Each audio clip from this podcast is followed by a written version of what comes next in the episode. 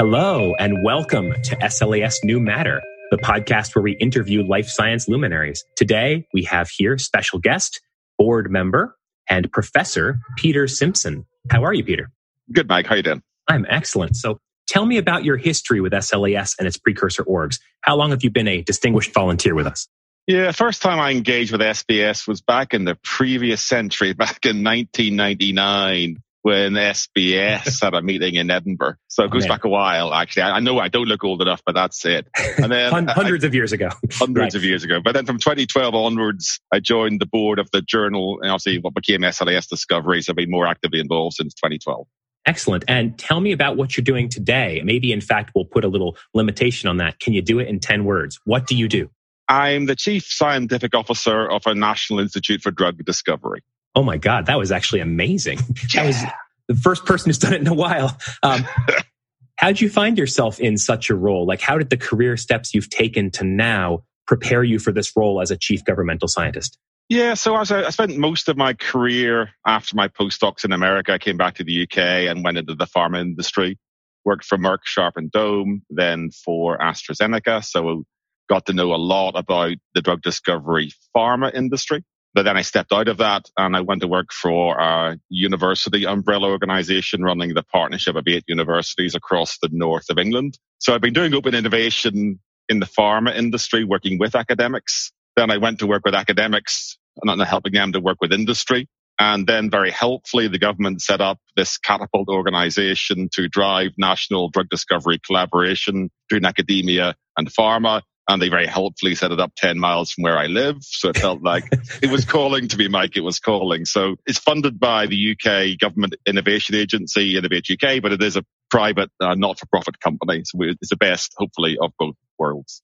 And tell me about what the Catapult mission is. What are you looking to do? What are your moon shots? Well, so we recognize that there's many, when you, you innovative small company or innovative academic, actually taking that next step to a validated investable project is really difficult. So we've invested in core capability areas that a small company can't afford to invest in. We've been excellence in, for example, innovative high throughput mass spectrometry, which also requires expertise and expensive equipment. We develop complex cell models and high resolution imaging systems for those complex cell models. We have both informatics and biological approaches to target validation and then we have an extensive effort now in biomarker discovery and biomarker validation. Many drug discovery companies can develop the molecule, but can't do the companion biomarker. And so we partner with them to do work that it doesn't make sense for them to invest in themselves.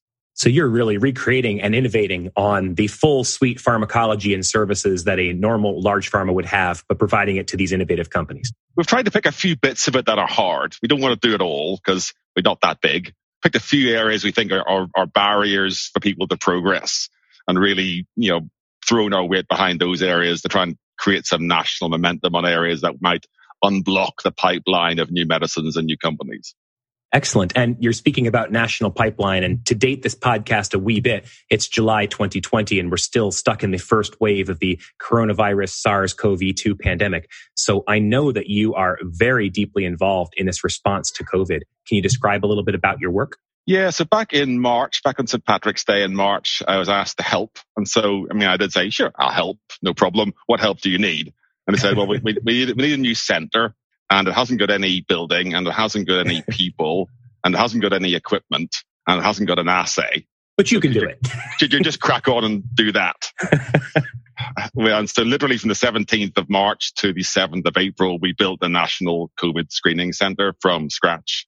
Designed the lab, built the lab, got the equipment, got the UK Army, the UK Navy, the UK government to bring stuff to site, brought 200 people to the facility and set up a clinical screening facility for COVID we're one of a network of four national centres doing this at, at, high scale. It works alongside our National Health Service, but outside of it to add capacity in, in this time of national and, and, international crisis.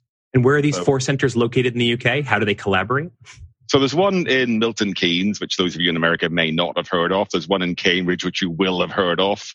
Another one in Glasgow, ditto, and then ours, which is near Manchester. And we're all different. Some of them are private sector, some of them are universities, but we work together because this is, you know, the only thing we're competing with is the virus. Exactly. You know, how, how can we get the testing done as fast, as high quality as we can to get answers back to patients on the questions that they desperately need the answer to? And can you give us an idea about scale? I mean, how much are we talking? Are we talking thousands, millions? What's the testing regimen and demand? So since we started at the beginning of April, we've done just about 1 million samples in my facility, which when you think about the complexity of those that come in as a nasopharyngeal swab, in tubes of a great variety of dimensions, girths, and, and, and sizes from sites all around the country. The logistics of this alone are quite eye watering. I mean, I used to run high throughput screening, and one thing you can guarantee is every well's the same size and the same footprint. Here, the samples and the logistics, and you know, people are packing their own samples, mm-hmm. so they come in. You know, as you might expect, more variety than you would in a conventional high throughput environment. So that that's been a learning curve for me, sure. So something we ask everybody who comes on this is what your greatest professional achievement or lab-based discovery is to date. Would you say the founding and creation of this center in three weeks time is yours or do you have another? It's certainly the most immediate one. We, we you know, normally when I've done research before, you, you, you do a project for two years, you write a paper, six months later it's published, somebody reads it, and eventually maybe there's some impact. Whereas this is very much, you know, within 24 hours, somebody finds out the impact. So it's probably the most urgent project I've ever done. I mean, obviously a few years ago, only three years ago, I set up the lab capabilities for the catapult as well, again, from scratch. So I guess doing things from scratch seems to be my thing now. I hope it doesn't become my thing long term because it's kind of hard. But I'm, I'm very proud of those things we have established. De novo, you start with literally a blank sheet of paper and saying, how could I build a lab and a team and a culture? And then you know, you look back a while later and there it is. Hey, that's really hard. If you can formalize that and replicate it multiple times, uh, power to you. Because I, I, I kind of like to stop at this point, but yeah, we'll, we'll see. Fair enough. Tell me about how your skills and involvement with the SLAS community and what you've learned being a member of this community has helped in order to prepare you for this challenge.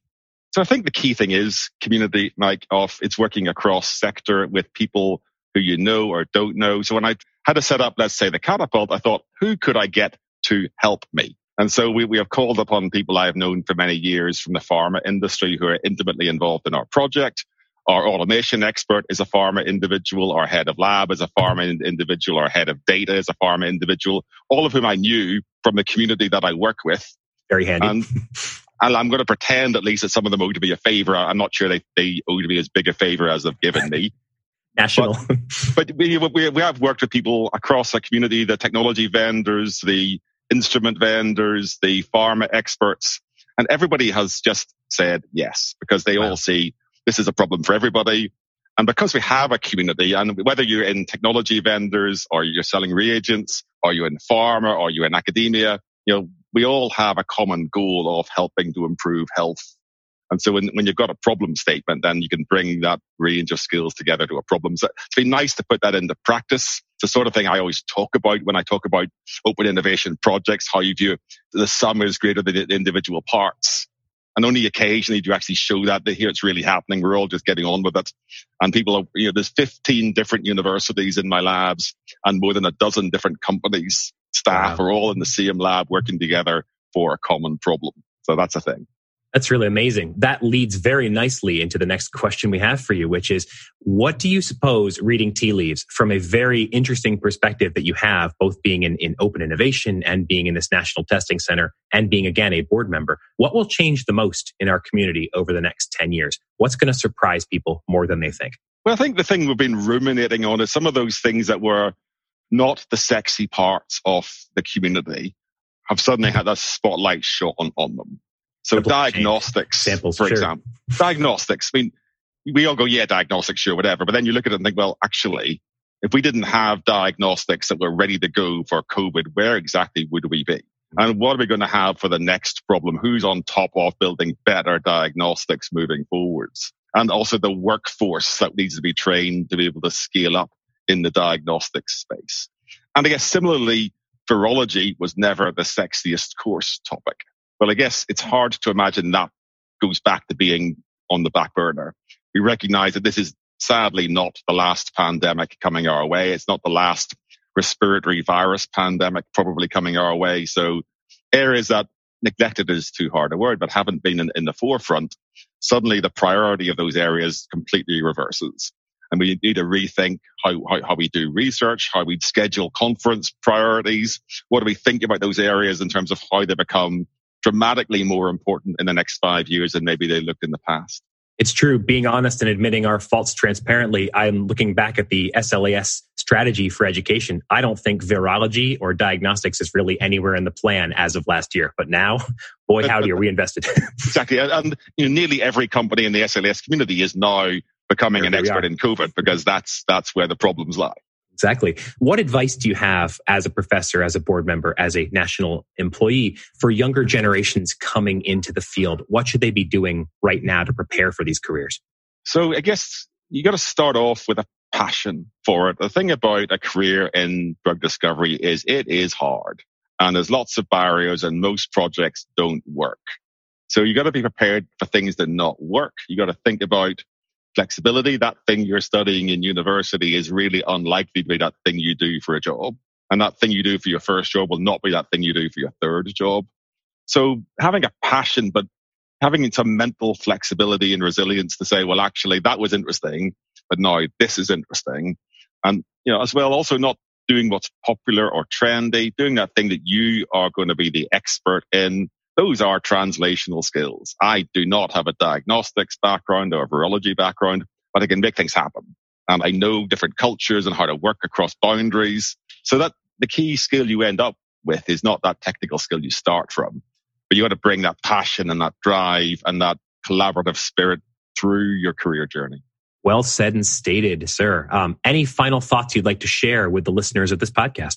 Well, I don't know. I mean, hopefully, some of the things that I'm saying here resonate with other people because I know many of the SLAS community have found themselves learning about COVID in short order. And, you know, I think it's been a journey for everybody. I guess it's incumbent on me to pay tribute to all of the different industries that we've had to pull upon who are part of the SLAS community. So the instrument and automation vendors, people like Beckman and Tecan and Hamilton and Integra have all been part of our journey reagent vendors, the likes of Thermo Fisher or Primer Design, more nationally, the likes of Roche, etc., have all more than pulled their weight. And then for us, the Alderley Park, Northwest England community of scientists across industry and across universities have all pitched in. So for me, for any of them who are listening to this, a thanks to them and to the people around the SLS have done the same thing in their own locations, standing up screening centers, standing up assays that have had immediate benefit for public health. It's really amazing. Thank you. We echo those thanks. And thank you, Peter, for giving us the time today. We know you're busy. We're going to let you get back to the fight. Thanks, Mike. See you guys. Take care. See ya.